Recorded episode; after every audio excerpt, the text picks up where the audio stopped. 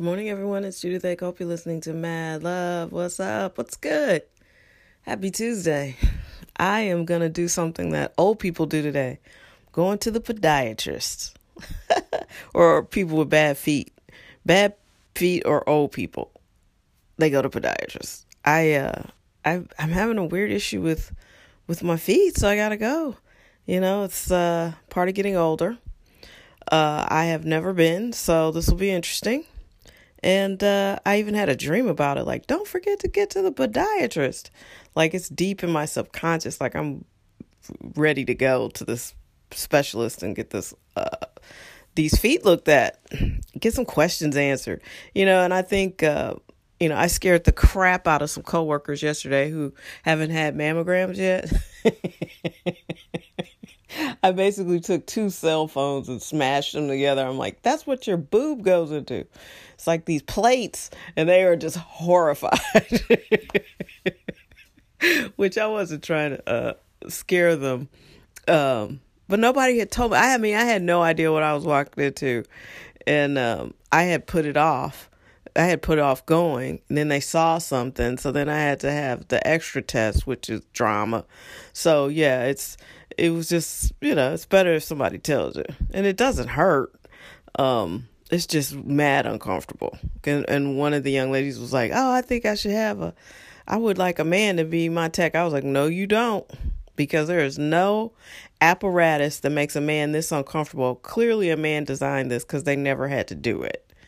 Um, if there was some test that required a man's testicles to go smashed in between uh, two plates, uh, and stand there and hold your breath to take pictures of it, we'd have new machinery.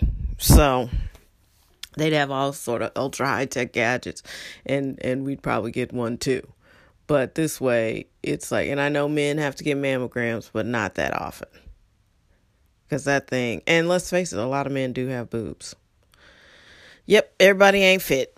So, uh, I scared the crap out of them. But one thing people don't really warn you about is your feet.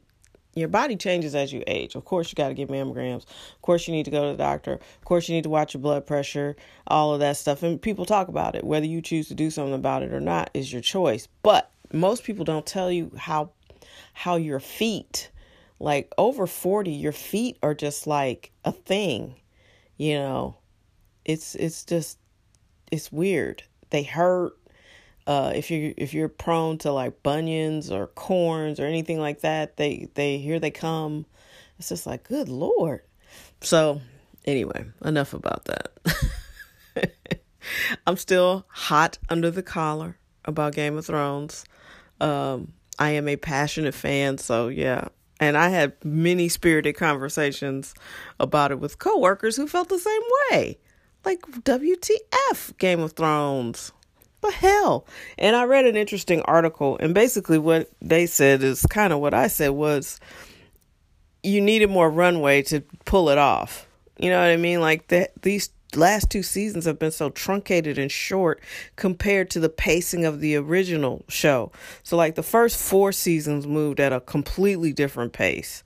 I think 4 and 5, right? And then by the time they got to season yeah, 4, 5 and 6 but I think six they was starting to pick it up a little bit. But by seven they were moving at hyper speed, and it was like, oh, that and it and it, I'll be honest, it did detract from the show.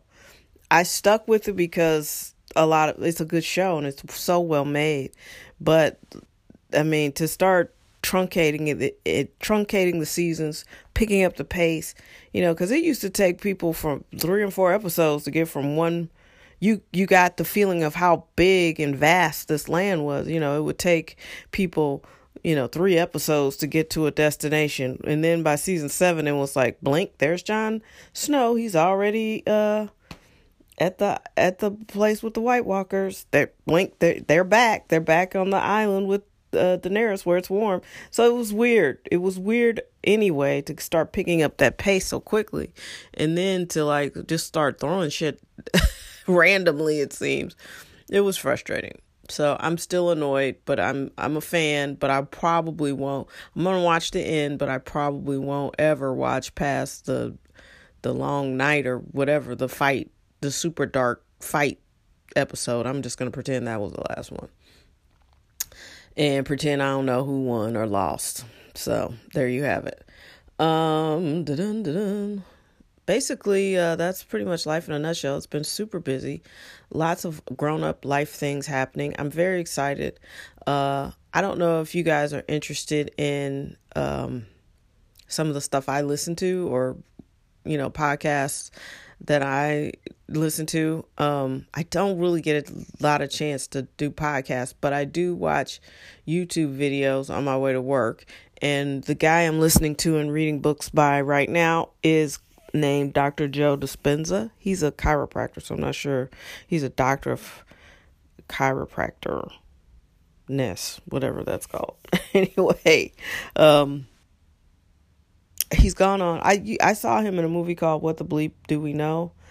Uh, many years ago, and he was a standout for me. I remember watching him and thinking he is an engaging speaker and interesting to listen to. And then fast forward to now, about 10 years later, he's written several books. He's really immersed himself and studied the brain and the mind. And he is the only person I find that's doing a bridge between spirituality and science and the mystical elements of your brain and synchronicity and quantum physics and all of it. And he explains it in a way that you understand because it's science. You know, it's what your body is doing.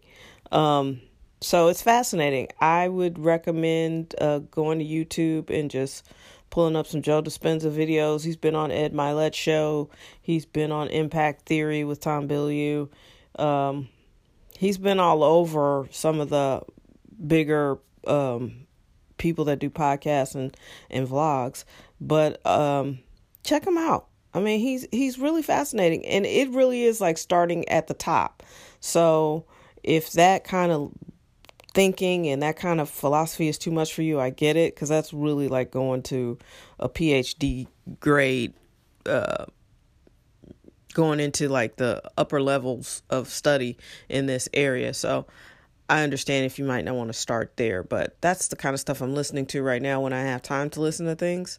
Um, I still recommend Gary Vee. Uh, if you're an, a budding entrepreneur, if you need somebody to push you, Gary Vaynerchuk is is that guy. Um, in terms of who I like on Anchor, uh, Weird AF News is still a favorite. uh, Jonesy's funny. Uh, Why Struggle podcast. Uh, that one's really good. Um, let's see. I just, I really wish I had more time to listen. And maybe because I have decided that I need to go on vacation. So I'm actually planning a real vacation. And this is separate than so anything I want to do for my birthday. So 2019 is already crazy. I'm thinking about taking time off around two points of the year. That's nuts.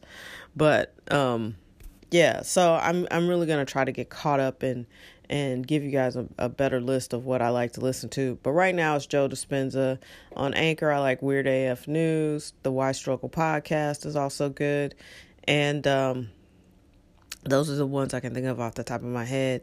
If you really, really need a push and you really need somebody to be in your face about getting off your tail, Gary Vee is the dude for that.